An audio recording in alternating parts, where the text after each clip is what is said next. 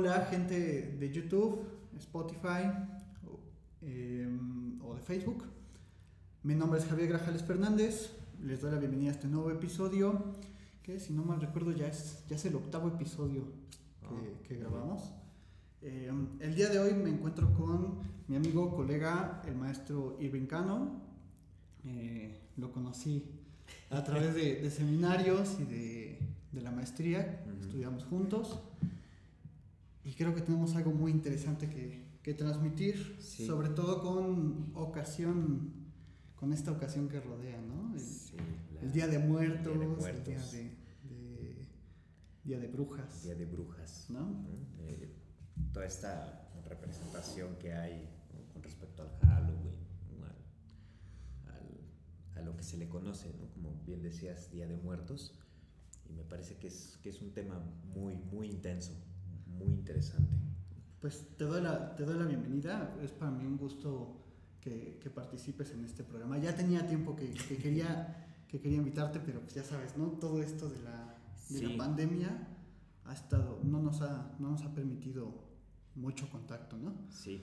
Em, bueno, pues Bienvenido, no sé si quieras presentarte, decir algo. Gracias. No, pues eh, para mí es un placer, Javi. Muchas gracias por, por este espacio. Siempre eh, que, que, hay, digamos, la apertura a, hacer discusión, a hacer charla, a hacer eh, conversación, ¿no? a generar discurso, me parece que son, son espacios muy, muy importantes, no solamente para mí, sino para muchísima gente.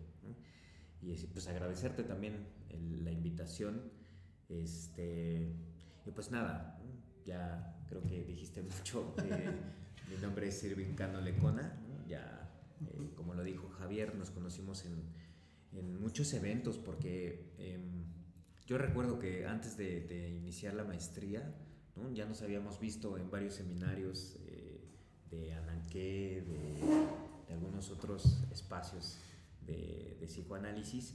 Y bueno, pues ya la, cercanía más fuerte que tuvimos fue justamente estando en la maestría, ¿no? Y que, bueno, pues valoro mucho el trabajo que, pudimos hacer en ese espacio y que a la fecha sigamos teniendo estos espacios de discusión y que, bueno, a partir de ahí formamos un lazo de amistad, eh, un lazo de amistad que, que, espero perdure muchísimo tiempo. Gracias. Sí, justamente yo cuando, cuando entramos a la maestría, este, yo, yo me acuerdo que te vi y dije, lo conozco, ¿no? Como, que ya habíamos tenido plática por ahí y, dije, mira qué chido, acá está, acá está este Irving, que, que, lo conocí en los seminarios y todo, ¿no? Sí, sí, sí, sí, sí, recuerdo muy bien, este, que justo estábamos, la, la primera charla que tuvimos en la maestría fue sobre esto, que ya nos habíamos conocido en algunos otros espacios, entonces, bien interesante porque, bueno, Javier es una persona que, que siempre ha trabajado muy bien. A, mí me gusta muchísimo la forma en cómo, en cómo hace crítica de las diferentes posturas, tanto del psicoanálisis como de otros saberes, de otros discursos. Y, este, bueno, siempre he apreciado muchísimo eso y sobre todo la, la, posibilidad de poder entablar, digamos, este, estas charlas eh, de manera más abierta, más cotidiana, más eh, pues fácil de, de abordar y eso ha sido muy, muy grato para mí. Gracias, igualmente. Sí, sí. Pues, ¿qué te cuento? Eh, el día de hoy tenemos, bueno, teníamos planeado hablar sobre la cuestión eh, de lo paranormal, que, que, es algo que está rodeando estas fechas. Obviamente no vamos a estar hablando de de brujas ni fantasmas, ¿no? Porque van a empezar así de... La aparición le decía a Javi que... Oye, los, los psicoanalistas, ¿no? ya están hablando de sus fantasmas y sus cosas raras. Seguramente muchos hablan de fantasmas en, en su clínica. Pues nosotros no. Este nosotros aquí vamos a hablar de... de fan, eh, ¿Crees en los fantasmas? No, creo que, que hay una relación... Eh, con eso respecto a, lo que se propone como fantasma en, una cuestión teórica del psicoanálisis.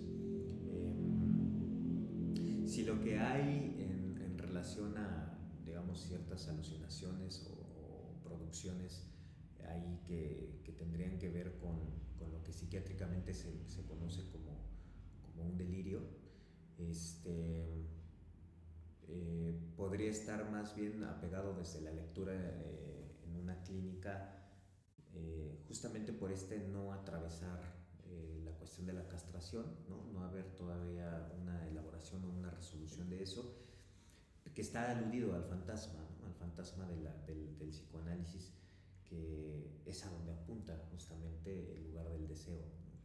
Y entonces creo que va por ahí, como, como bueno, estas elaboraciones que hay, eh, pues digamos, están ahí, ¿no? Y, están para leerse. ¿no? Entonces, em, creer o no en, en, eso, que, que, también es un asunto, digamos, como bien interesante ahorita que lo, que lo mencionas y que haces la pregunta así como de manera directa. ¿Crees en fantasmas? pues creemos en muchas cosas, yo diría. El ser humano siempre ha tenido la necesidad de creer en algo. Entonces, crea en lo que se crea, eh, es justamente una producción, es, llevar eso a la producción. Sí, cuando, cuando te preguntaba esto de crees en fantasmas, eh, yo decía, pues yo, yo la verdad sí creo. y me van a decir, oye, pero, ¿no? ¿Qué onda? creo en los fantasmas, pero no como, como se cree normalmente, ¿no? Como esta entidad eh, metafísica, ah, ¿no? Eh, esta aparición que dices, ¿no? Se, aparece en el espejo, ¿no? Y de repente, ahorita se nos va a aparecer un niño. La niña del consultorio. Sí, la niña del consultorio. es que este está construido sobre un, sobre un cementerio indio. Ah, órale. Interesante. No, eh, sí creo en los fantasmas, pero no como, como esta entidad metafísica malévola, ¿no? Que se manifiesta a través de figuras. Y entonces me dirán, ah, entonces crees en los fantasmas de forma espiritual. No, tampoco. ¿no? O sea, no, para mí no tiene nada que ver con esto, sino que hay que ubicar dónde está el fantasma. Y me parece que el fantasma, eh, yo creo en los fantasmas como un producto de discurso. Sí como una formación discursiva, ¿no? Eh, que, que, como formación discursiva, eh, pues está, está presente en, una dimensión que podemos y a la vez no podemos distinguir, ¿no? Y en la que nos jugamos constantemente. Sí. Eh, lo, mismo con, con, otros seres como Santa Claus, ¿no? sí, sí. Yo siempre digo, ¿existe Santa Claus? Sí, por supuesto. Claro, pues están ahí, son parte de la, de la misma representación y de la misma construcción cultural que se hace sobre, ese, sobre esos discursos, ¿no? Sí, porque eh, Santa Claus obliga a los padres a ir a comprar regalos, ¿no? Sí. Si lo están viendo niños, este... Ah, sí. No, no, en... si lo están viendo niños, este a lo que se refería Javier es que sí, este, Santa Claus los obliga a, cargar sus regalos.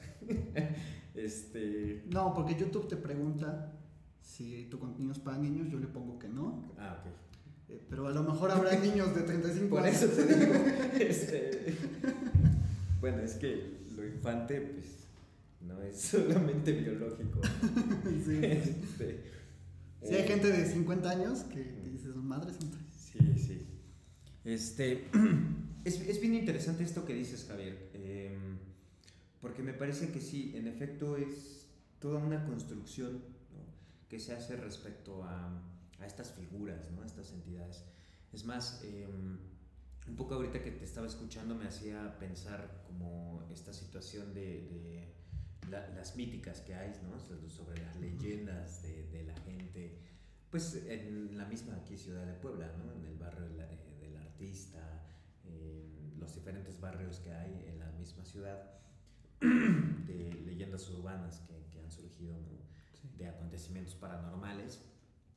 Y en, en las sierras, ¿no? En, mayormente donde se escuchan leyendas como La Llorona, ¿no? Y estas cosas, digamos, de estos seres eh, eh, constructos del mismo del mismo contexto eh, en donde se formulan, pero que no están cargados tampoco eh, fuera del alcance de la, de la religión, ¿no? de la religiosidad, de la espiritualidad, de todo esto que, que digamos, es eh, parte del, de la misma forma en que, en que se apertura un, un ser humano al mundo. Entonces, eh, es, es, bien interesante cómo lo planteabas porque me remite justamente a que estas cosas que, que se hablan, ¿no? que en, entre, digamos, voces, voces silenciadas, porque aún es, es, todo un recorrido de tabús ¿no? frente a esas cosas, es como, como, digamos, se dice, se dice entre voces, pero para no decirlo en voz alta, ¿no? Es, como... como okay. Y eso es lo que me interesa, ¿no? Cómo este discurso de alguna manera mitifica, ¿no? Mitifica estos espectros de los que se hablan y de alguna forma esa mitificación ¿no? alude a un punto de, de los silencios, ¿no? de los silencios incómodos, de la misma, del mismo malestar que se puede encontrar en un contexto eh, y que eso permite formular una relación, digamos, un poco más espectral. ¿no? Y entonces, uh -huh. esta posición que se le, se le da a estas, a estas figuras. Ok. Eh, en ese sentido, es muy, es muy curioso porque antes de comenzar a grabar platicábamos de cómo en la clínica a veces se nos presentan pacientes que nos dicen, eh, no, sí, yo tuve una experiencia paranormal, uh -huh. eh, yo vi tal fantasma, yo vi una sombra, y, y entonces nos preguntábamos, ¿cómo escuchar, cómo escuchar eso? ¿No? Eh, es decir, está mintiendo, está diciendo algo falso, está diciendo una verdad, uh -huh. eh, está diciendo una verdad empírica, o está diciendo una verdad de discurso, o cómo, cómo se lee esto que, que los pacientes vienen y, y, nos cuentan, ¿no? Eh, y llegábamos, me parece que como a esta conclusión de, de bueno, eh, es una verdad para el sujeto, ¿no? Eh, no, no, necesariamente, es, es, una realidad psíquica, ¿no? Uh -huh. No tanto en, en, términos de una realidad empírica, ¿no? Porque ya, ya veo venir las críticas, ¿no? De, ya empezaron con su pseudociencia. Sí, sí, sí. Eh, no, no, no, estamos diciendo que existan los fantasmas eh, como esta entidad empírica eh, que, que, nosotros, como si fuéramos parapsicólogos, ¿no? Uh -huh. Así de vamos a cazar fantasmas y todas estas cosas, ¿no? Sino mostrar que, que, los fantasmas juegan un papel muy fuerte en nuestra relación con los discursos, ¿no? Sí, y, y creo que es un tema bien ad hoc, eh, Javi por los días, ¿no? Decíamos sí. de que, que, están en, en, entrando, ¿no? Este, y sobre todo porque algo, algo se escucha ahí, ¿no? De, entre las familias cuando están preparando el altar para, el, para los muertos, para sus muertos. Eh, para sus muertes también sería un, okay. un, punto que habría que pensar, ¿no? Y también eh, este esta preparación de los altares, que, que más bien tiene toda una eh, relación prehistórica, ¿no? Es decir, uh -huh. eh, porque tiene que ver justamente con, con, esta función que se hace del ritual, ¿no? Para, para poder elaborar algo de, de, de, eso. Y luego, por otro lado, esta cuestión un poco, eh, digamos, em, eh, precolonizada, este, sobre todo de las cuestiones prehispánicas, que pues se hace un altar ¿no? con estos siete escalones, eh, etcétera, que es toda una representación simbólica de, de, de, situaciones ahí bastante interesantes, que no voy a ahondar en eso, ¿no? pero, pero lo que me interesa es como esto que se escucha en las familias. ¿no? Eh, en el altar, ¿qué es lo que se pone? Se le pone pan, se le pone este, frutas, se le pone eh, la, la, cerveza, los cigarros, eh, digamos, todos estos elementos de la comida tradicional, de, de las cosas que comúnmente comemos, los tamales, ¿no? etcétera, que son cosas que le gustaban al difunto, ¿no? Y que entonces se le ponen porque la creencia es su espíritu vendrá a alimentarse, ¿no? A casa, a estar con nosotros, bla, bla, bla. Y entonces toda la formulación que hay con respecto a ese ritual, ¿no? Pero la, lo importante de esto que decías, ¿no? De cómo juega el papel fundamental esta entidad, ¿no? Esta entidad fantasmática en el rol de la familia. Para poder hacer toda una elaboración con respecto a la pérdida, ¿no? Que eso es lo interesante con respecto a la pérdida. Y que creo que, por ejemplo, Freud, Freud nos mostró que cuando ocurre la muerte de, de, alguien, ese alguien lejos de desaparecer, se vuelve más fuerte y más omnipotente, ¿no? Ajá. Y se vuelve, digamos, esto que llamamos eh, eh, lo que de, dentro de otro registro lo llamaríamos lo metafísico, ¿no? Pero que yo me pregunto, me parece que lo que Freud quería, quería mostrar es qué tanto los fantasmas y toda esta cuestión de, de, las apariciones y de poner un altar para que vengan los muertos, ¿no? ¿Qué tanto nos sirven eh, para negar la muerte? Es, es, un tema bien interesante, ¿no? Que, que, que es decir, no está muerto, va a regresar. Va a regresar, sí, exacto que, un poco, no sé si al mismo tiempo que la niega, también se le afronta. Pero se la afronta en un, en un sentido inmaterial.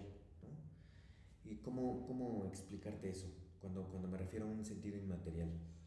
Porque el asunto es que ya no está de manera eh, presencial, pero está.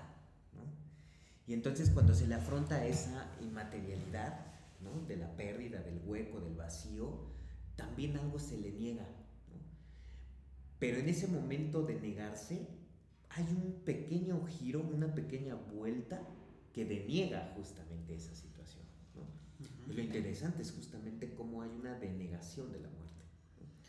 Es una, digamos, hasta un asunto de relegación de la misma muerte o de relación.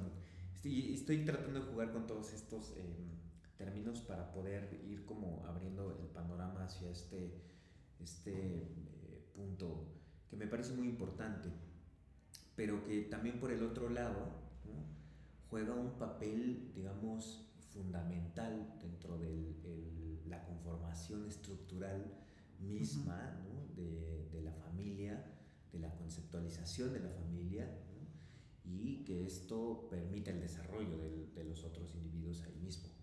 Claro. Em, algo, algo por ahí tenía pensado como, como tratar de explicarlo en, en, un sentido como un poco en la clínica, ¿no? Porque dices, llegan pacientes y te hablan de estos eventos este, paranormales.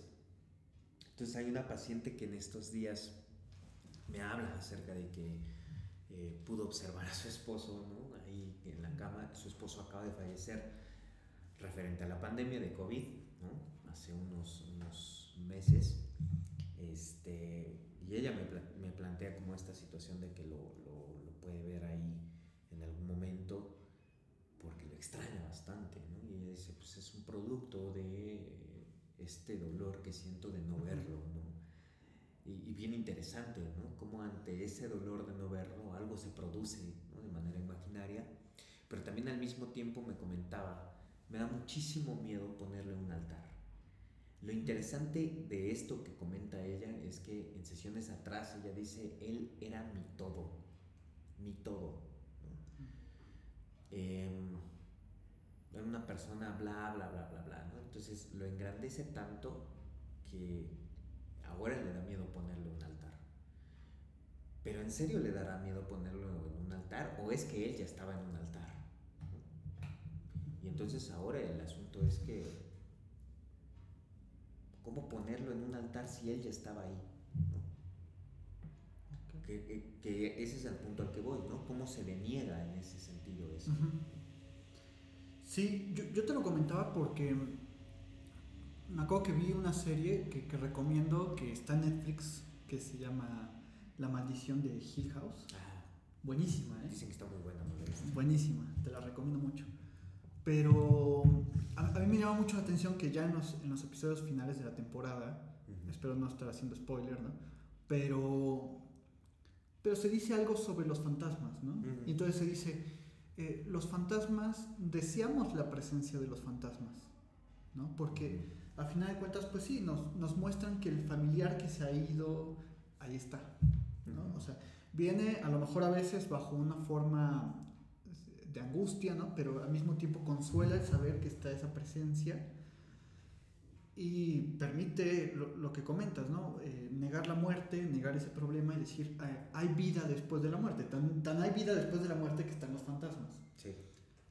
Eh, y eso me hace recordar también cuando en un seminario Lacan habla sobre, sobre Dios y esta famosa frase que él tiene de Dios es inconsciente.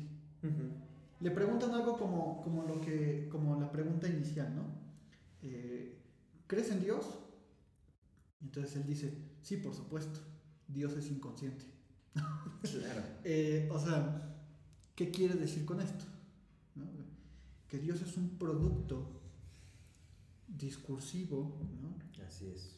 Eh, complejo, ¿no? Que, que no siempre sabemos bien qué onda, ¿no? Pero que también eh, al, al estar en un inconsciente está de cierta forma limitado al campo del lenguaje, ¿no? O sea que es un producto de, de- del lenguaje y de las operaciones discursivas del lenguaje. Tal como, como lo que estamos proponiendo ahorita de los fantasmas, ¿no? los monstruos, los demonios. Sí, y que a propósito, eh, esto, esto que dices es muy interesante, ¿no? Cuando se lo preguntan a Lacan. Y es que, pues no hay forma, decía en un principio, ¿no? Eh, de que no sintamos la necesidad de creer en algo. eh, en lo que sea, ¿no? llámese Dios, llámense fantasmas, llámense brujas, llámense eh, gnomos, ¿no? Ujú. etcétera. Eh, cualquier producto de constructo que podamos eh, hacer eh, para, para mantener, digamos, un, un- un estado eh, de, al menos que, no- que nos permita anudar ¿no? los, los diferentes espacios y constructos en los que, en los que eh, podemos, digamos, estar. ¿no? Que, que también ese es el, el asunto. Eh, ¿Desde dónde se está pensando eso? Desde cómo se piensan estas eh, formulaciones, pero que tienen un, vuelvo al punto, ¿no? Tienen un sentido bastante fuerte, ¿no? Eh, Yo ahora escucho como en estos días sobre todo, ¿no? Esta cuestión de, este, bueno, es que voy a hacer lo de la ofrenda, ¿no? Entonces me decía un primo, estoy muy ocupado porque ando viendo lo de la ofrenda, ¿no? Ujú. Entonces, puedo salir, este y, y gente ¿no? que, que plantea como esta cuestión de una ofrenda ¿no? Em, y justo me quedaba pensando ¿no? cuando, cuando también esta paciente me decía es que no, no sé este, me cuesta mucho trabajo ponerlo en el altar hacerle la ofrenda era como, como lo que yo estaba escuchando ¿no? era como ¿a quién le va? ¿Qué, qué- qué ofrenda? ¿no? ¿Qué, qué es lo que se ofrece en eso? ¿Qué ofrece el que está desde este lugar. Eh, pensando en, que su, muerto va a venir a, acompañarle? Entonces, eh, justo eso. ¿qué se le ofrece a, esas, a esas eh, instancias? ¿Qué se le ofrece a la instancia, diría yo? ¿Cómo nos juega ello en ese sentido? ¿no? Ok. Este, y, y justo porque, ¿cuál es el lugar del- del- de- en el que nos ponemos a jugar con eso? Entonces, Claro. que, que creo que es lo importante, ¿no? Eh, cómo, cómo hacemos lectura de estas cosas, Eh, pero también cómo, cómo de alguna manera eh, hay que estar como muy atentos al contexto ¿no? desde el cual se está hablando. ¿no? Eh. ¿no? Desde, desde qué tipo de religión se está empleando ¿no? el uso de estos términos eh, y bueno, toda la relación histórica que hay con respecto a, a- a lo que se pueda producir con eso, ¿no? de los fantasmas. Entonces eh, es bien interesante porque eh, no es lo mismo el, el fantasma que se le aparece a alguien, ¿no? digamos, como en una forma material y que entonces lo, le quiera hacer daño por algún motivo al que se le aparece y de pronto solamente lleva un espanto y, de pronto dice, bueno, es que este, pues nada más me espantaron, ¿no? ¿Cuál es la relación histórica que hay eh, y la diferencia histórica que hay entre una persona con este evento y con el otro aquel? Eh, y para entenderlo, pues habrá que escucharle toda esta cuestión eh, que, le, que le adviene, ¿no? A partir de su contextualización, a partir de su historicidad, ¿no? Y que volvamos al punto, el mismo fantasma no se le presenta a, a, cada quien de la misma manera, ¿no? Y eso es muy interesante porque eh, siempre que te hablan de fantasmas en la consulta o algo así, siempre termina saliendo el sentido que produjo eso, ¿no? O sea, siempre hay pautas que nos permiten ver que, que ese fantasma es una creación discursiva y no una entidad ahí eh, material, ¿no? Así es. Siempre es como muy, muy interesante eso. Sí, lo, lo interesante es el efecto que tiene ese, esa eventualidad. Y, y, lo pienso, por ejemplo, hoy justamente antes de venir acá, ¿no? Eh, veía un video sobre las distintas representaciones del diablo eh, en, la, en, la, pintura, ¿no? en el arte. Me llamaba la atención la gran variedad y cómo cada época representaba de manera distinta al diablo, ¿no? O sea, la primera representación del diablo era pues un ángel vestido de azul con su aureola, ¿no? Con sus alitas, ah, toda la cosa, ¿no? Sí. Y, y, nosotros cuando pensamos ahorita en el, en el diablo, pensamos como en un cabrito, ¿no? Este, malévolo, poderoso, grande, rojo, ¿no? Así es. Entonces yo me quedaba pensando como, ¿cuál de todos esos diablos? Es el diablo. Es el diablo, ¿no? O sea, ¿cuál, cuál de todos esos diablos es el bueno, ¿no? Eh, no, no porque sea bueno, ¿no? ¿Cuál de todos los, esos diablos es, el, es él? Así con mayúsculas, ¿no? El diablo. Fíjate cómo lo dices, Javi. Es, es bien bonito cómo, cómo estás eh, hablando de esto, porque dices, bueno, hay toda una serie de, de representaciones distintas. Y, y, cuál es el diablo, ¿no? este, el bueno, dijeras por ahí, ¿no? y la contradicción que se produce en eso, que esa contradicción es preciosísima, ¿no? porque es, es justamente esta contradicción las que nos lleva a operar en el sentido del saber, ¿no? es que a saber, a saber cuál es, ¿no? Pero sabemos que hay algo de eso. Puede ser cualquiera, pero al mismo tiempo no puede ser cualquiera, ¿no? O sea, tiene que, tiene que ser, eh, se nos presenta alguno en específico, ¿no? Así es. Hay una, hay una hegemonía del diablo, ¿no? Sí. sí. Estamos, pensando, estamos acostumbrados a pensarlo de una forma, pero la forma en la que lo pensamos es de la época. Claro. Y que además a mí me parece muy curioso la, la construcción de, de, los demonios, de los fantasmas y eso, y la participación, eh, ahorita lo mencionabas, ¿no? De, paso, la participación de, de, la iglesia en la conformación discursiva del diablo. Claro, sí. ¿Qué quiere el diablo? Tu alma, ¿no? Siempre quiere el alma, ¿no? No quiere otra cosa, ¿no? Sí, siempre es el alma. Y yo siempre digo, pues, ¿qué, qué católico es el, el diablo, no?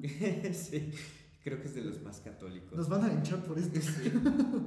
Pero es muy... Eh, se nos presenta muy con una necesidad muy católica de, pero, del pero, alma, ¿no? Fíjate, aparte esta, esta cuestión que dices, ¿no? Es súper interesante porque, este, ¿qué quiere el diablo? El alma, ¿no? Entonces, tenemos una tradición filosófica que se la pasa hablando de la cuestión del alma, ¿no? Socrática, Ahí te va. filosófica, ¿no? Eh, platónica, aparte de, de, la representación del alma, o qué es el alma, ¿no? Y lo que busca el diablo es eso. ¿no? Ahí te va. Y un consejo para quien está escuchando esto, ¿no? Yo siempre a mis alumnos les doy el consejo, ¿no? Les digo, eh, ¿qué hacer si el diablo se te presenta, no? O sea, yo tengo mi, tengo mi manual de instrucciones de qué hacer si el diablo se te presenta. les digo, mira, siempre quiere tu alma, ¿no? o sea, nunca quiere otra cosa. Sí, ¿no? sí, sí.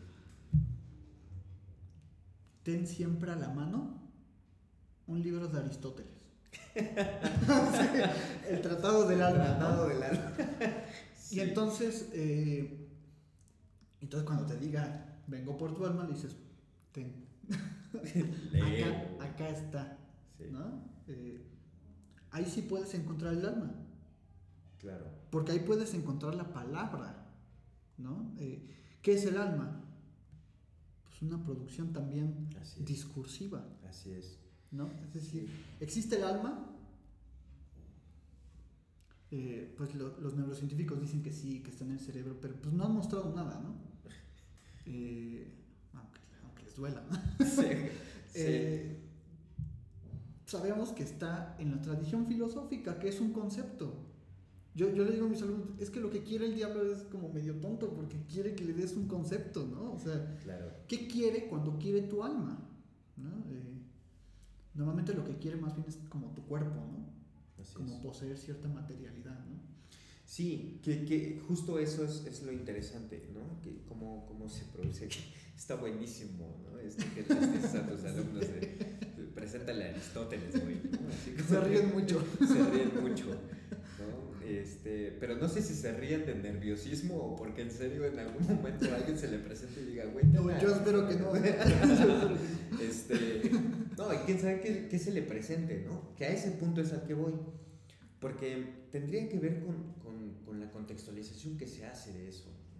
Vuelvo al punto, es que es, no podríamos entender, ¿no? Eh, no podríamos hacer una lectura si es que tampoco hay, digamos, una historicidad escuchada de eso. Porque, bueno, por ahí alguien dirá, pues a mí se me apareció tal cosa, güey. ajá, pues chido, ¿no? Ajá. pues qué buena onda, ¿no? O pues qué mal plan, porque pues igual y... El, el, el asunto es qué efectos tiene eso. ¿Cuáles son los efectos eh, de esas representaciones, de esas apariciones de la, de la que la gente habla, ¿no? Y las producciones que eso tiene, porque justamente el, el- el efecto pues va a ser la producción que eso devenga ¿no? de- del acontecimiento. Entonces me parece que, que, bueno, pues ahí sí hay puntos Sí. a debatir muy interesantes, ¿no? porque ha habido gente que al ver este tipo de cosas, pues de momento ya, ¡pum! ¿no? Así, Sí. se brotó. Sí, sí, sí. Y, y ya no, ¿no? Ya, o sea, pues, directo al chocho, ¿no? Sí, cuando el fantasma deja de ser tomado en su instancia discursiva, ¿no? Así es, exacto. Y esa es la peligrosidad también que tienen estas cosas, ¿no? Claro. Que nos puedan llevar hacia ese estado ya, digamos, de locura, donde Sí, ya no hay manera ¿no? de, de, anclar otra cosa, ¿no? de anclar una subjetividad, de anclar una... Y, y hasta eso no lo sé, ¿no? Porque bueno, habría que, que pensar qué tanto los que, los que han brotado, ¿no? Este, carecen de estas cosas, ¿no? O más bien están tan llenos de eso que, Ujú. entonces, bueno, tienen otra manera de, de- de fungir en el mundo, de estar en el mundo ¿no? Ujú. y de representar las cosas en el mundo. Y es bien interesante porque siempre, eh, yo creo que el psicoanálisis también podría mostrarnos que el diablo es analizable, ¿no? Sí. Eh, a, a mí me daba mucho miedo, no sé si a ti te dan miedo las películas de terror. ¿no? Sí, sí. Ahorita ya no, ya, ya- ya maduré, ¿no? Pero, pero me daba muchísimo miedo la del exorcista. Pero muchísimo miedo. O sea, de, de verdad, yo no podía ver la, la película así. O sea, la, la, la imagen de la niña poseída a mí me daba. Hasta que empiezas a, a decir, bueno, ¿qué me da miedo? ¿No? ¿Qué me da miedo? No, pues que un diablo se te meta al cuerpo y que te posee y que hable a través de ti y que diga cosas que tú no quieres decir pero que él dice y que haga cosas que tú dices, "Puta, yo no quiero hacer, o que me haga daño. Y luego digo, Pero, pero fíjate cómo, cómo, cómo lanzas la pregunta, ¿no? Cosas que no quieres decir, o más bien, lo que te da miedo es decir esas cosas. ¿no? Entonces fue ahí cuando dije, chin, ¿no el inconsciente ya nos posee? Dije, y, y entonces dije, madres, ¿no? O sea, porque pude, pude decir, Se escuchó bien bonito eso, Javi. porque dije, dije incluso así como, espérate, mi miedo es algo que de hecho ya está pasando, ¿no? Es decir, ¿qué pasa cuando alguien opina a través de ti? O sea, que tú dices algo y se malinterpreta y el otro lo toma de otra forma y dice, Javier dijo, ¿no? Y dices, espérate, me estás poseyendo, ¿no? O sea, me estás robando mi lugar. ¿No? Ahorita dijiste así como de madres, ¿no? Y entonces lo primero que se me vino a la mente así como la, la representación de la mamá, ¿no? No, bueno. de- no. pero, pero te voy a decir por qué, te voy a decir por qué. Sí, sí, sí. Eh, estábamos en clase, ¿no? De, estamos dando clases virtuales, ¿no? Y de momento, bueno, se pone a hablar la mamá de la alumna, pero así muy cabronamente, ¿no? Bla, bla, bla, bla, bla, bla, y yo no escuchaba nada de lo que decía mi alumna. Estaba escuchando a la mamá. Mm, Mira. Entonces, ¿cómo es ese, ese, esa, digamos, cómo ese discurso, ¿no? Este, Bueno, en, en lo mío creo que era más una cuestión de eh, permitir que el otro hable por ti, ¿no? Y que, y que desposea, te desposea, digamos, de tu propia palabra, ¿no? El no, el no tener tú la, la posibilidad de decir, esto que lo dije, lo dije yo y lo asumo como mío, ¿no? Eh, pero que también tiene que ver con, eh, sí, pero también tienes que asumir lo que no quisiste decir, pero que dijiste, ¿no? ujú. Eh, que, que no es el demonio, ¿no? Sino que eres tú. Es Eh, que me, me- dejas pensando en esto. eh, nosotros somos los que hablamos. ok. eh, bueno, el demonio a través de nosotros, ¿no? Digamos, este, eso, Sí. eso feo, horrible, también habla a través de nosotros y dice cosas, ¿no? Y dice, ¿qué, qué, qué dice? Nuestra verdad. Pero aparte, justo eso, eh, Javi, me quedo pensando como, ¿por qué seguimos representando la, la cuestión como, como si el diablo fuera lo más tenebroso, lo más feo, lo más, digamos, seguramente hay una carga de malestar en eso, ¿no? Pero creo que el asunto, y lo podemos observar hasta en las cuestiones, tanto si nos remitimos a la Biblia, ¿no? al, al- al- Ujú. al texto, este, es que entre Dios y el diablo se hablan con unas verdades durísimas. Sí. Este, eh, entonces, me parece que es eso también, como un poco, dejemos de, eh, iba a decir una palabra que hasta tiene que ver con la misma representación, ¿no? Dejemos de satanizar las cosas. Pero ¿por qué utilizamos como estas representaciones, ¿no? De lo bueno y lo malo, siempre en relación a la figuración de la representación, ¿no? El diablo y Dios, ¿no? Como el bueno o el malo. Pero no creo que sea tan malo. Lo que pasa es que me parece que, que ese mismo constructo que se hace entre estas dos, digamos, em, formas duales en las que podemos representar las cosas discursivamente, pues son el panorama que nos, que nos eh, hace producto de ello, ¿no? Ello que, Claro. que habla. Claro, sí, o sea, eh, yo- te digo, cuando, cuando vi eso, ¿no? Eh, pude, pude llegar, o sea, ahora- ahorita veo series de terror y lo que sea, y me dan risa, ¿no? Yo les perdí el respeto cuando Anabel, ¿no? Este, le dice, quiero tu alma, ¿no? Es- yo, yo también. yo, tam- yo también. Entonces fue, fue como, ya, ya les perdí el, el respeto, ¿no? Sí. Muy cañón.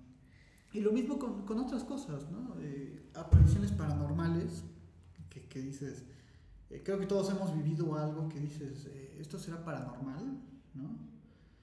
Y después te das cuenta que dices, a, a lo mejor también es un fruto de, de algo que yo esperaba que sucediera, ¿no? Sí.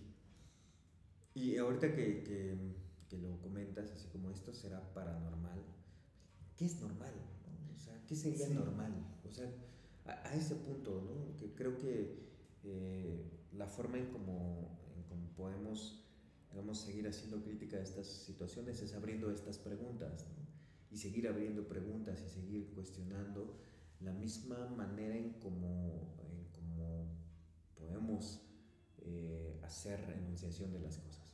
Ahora, ahora sí que lo paranormal es paranormales, ¿no? Ajá, Eh, algo normal, ¿no? Sí. Eh, pero, pero es algo normal que vivimos todo el tiempo y que no sabemos leerlo, ¿no? Sí. Porque lo leemos como, como un espíritu ahí que anda, ¿no? Y habría que, y creo que justamente la intención de esto era poder dar una lectura diferente, ¿no? Decir, eh, ¿qué pasa con los demonios, ¿no? Eh, que, que uno lleva a, a- a ese demonio, ¿no? Claro. Yo creo que incluso si hoy viera un demonio, pues diría, No, ese güey es parecido a mí, ¿no? me da más miedo toparme con un perverso, ¿no? Con, con- con- con alguien, eh, pues digamos que sí existe, ¿no? Eh, es- eso, eso me da más miedo, ¿no? Pero bueno, creo que es interesante. Mm, llevamos ya unos 40 minutos. Mira, siempre pasa. Sí, siempre, siempre. Siempre pasa que, que, que digo, chin, a ver si, si, nos, si llegamos al tiempo, ¿no? Luego me da miedo quedarnos callados, ¿no? Y mira, ¿no? Sí. No nos callamos. Pero bueno. Pues es que así son estos temas de momento, ¿no? Y, se disfruta muchísimo más, ¿no?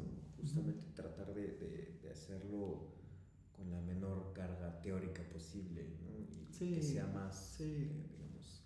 Yo quiero eso, charlar con la, con la gente, que vean una charla lo que te decía antes de grabar, ¿no? Que vean que somos humanos y que hablamos de cosas Sí. de humanos y que nos atañe Sí. y que no nos quitan nuestra condición de, Sí, sujetos, que a veces ves, un, ves algo que parece una aparición y dices, ah, no". Sí. o sea, vamos, lo normal, ¿no? Entonces son cosas que, que suceden ¿no? dentro de, de nuestro mismo contexto, porque culturalmente pues están habladas, ¿no? en silencio, pero están habladas. Pero que intentamos darle una lectura, eh, pues que a lo mejor la gente puede compartir o no. Cuéntanos tus anécdotas Sí. Este, cuéntanos, cuéntanos tus anécdotas, eh, qué lectura le das, ¿no? Estaría interesante, ¿no? Sí, bastante. Hacer este ejercicio creo que Bastante, es una buena invitación para la gente. Eh, pues también, querido señor Satanás de las tinieblas, este, sí, yo espero que sea solo discurso, que no Porque si no, ya- ya los tropeamos todos, ¿no? Sí, sí, sí. O sea, yo, yo digo, no, ojalá, ojalá no nos estemos equivocando. si estás ahí, ¿no? Perdón, ¿no? no era mi intención. Yo, yo solo estoy hablando. solo hablo de lo que sé. y ya. No, pues nuevamente eh, recalco que es un gusto haberte tenido acá. Eh, espero que, que te hayas pasado bien y que sobre todo hayas podido también, eh, creo que es un gusto que hayas transmitido cosas que tú has estado trabajando, me consta que has estado trabajando y que, que, que has visto, ¿no? Y que, no sé, ah, creo que son temas que hemos reflexionado más allá de si es octubre o, Sí, o sí, sí, claro. Y bueno, te, te agradezco que, que hayas participado en esto. Para mí es, es un honor tener a, a cada uno de los invitados, ¿no? Eh, ha, sido, ha sido un honor que, que gusten compartirnos su, su experiencia, Sí. lo, lo que han aprendido, ¿no? Y, eh, también pueden, pueden seguir a Irving, ¿no? Que estás con ESIP. Sí. Eh, tienes también algunas publicaciones en, en- en textos y bueno, que, que lo sigan, ¿no? Sí, que, pues. que te sigan. Por ahí voy a poner también tu número de contacto. Sí. Eh, si gustas, por supuesto, ¿no? Siempre No, sí, claro, como- sí. Siempre lo dejo como opcional porque a lo mejor hay gente que, que no quiere como dar datos o algo, ¿no? Pues qué raro, ¿no? es raro, Sí. es raro, pero, pero, Pero bueno, pasa también. Pasa. Eh, y bueno, eh, sí, invitarlos a que, a que lean sus trabajos, ¿no? Sí. Estás por ahí construyendo un libro Sí. sobre la Sí, muerte. Todavía, todavía sigue en construcción. sí, sí, sí, es que ha sido un tema enorme, ¿no? Eh, eh, la construcción del libro eh, pues ha tenido diferentes fases, ¿no? de, de- sobre todo cuando nos apegamos a cuestiones eh, prehispánicas ¿no? y Sí. empezó a, a trabajar como estas cuestiones de las lenguas eh, nahuas, eh, totonacas y pff, es súper difícil, ¿no? Sí. Súper difícil. Síganlo, porque además eh, tú empezaste como antropólogo, ¿no? Eh, Así es, sí. Tienes una historia ahí con la antropología. Y creo que, bueno, ya saca el libro. ¿no? O sea, ya saca el Sí. libro y, y muéstranos el libro y creo que sería, sería un placer leerte, ¿no? Sí, Y, sí, sí, gracias. Pues podremos ahí darle información a la gente cuando, cuando salga, si gustan conseguirlo, ¿no? Eh, y bueno, no sé si quieras agregar algo más como para cerrar. Pues este, no, nada, agradecerte también el espacio, Javi. Este, siempre como cuando salen temas muy controversiales, ¿no? uno se divierte bastante cuando está aquí tratando de, de elaborar situaciones. Y por otro lado, pues, eh, pues yo encantado de, grabar el, otro episodio. ¿no? Este, y pues atento a las invitaciones. ¿no?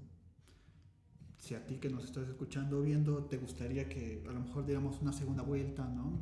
Eh, creo que es un tema que da para mucho. Yo, yo me quedo Muchísimo. muy, muy ahorita así como, ching, maldito tiempo, ¿no?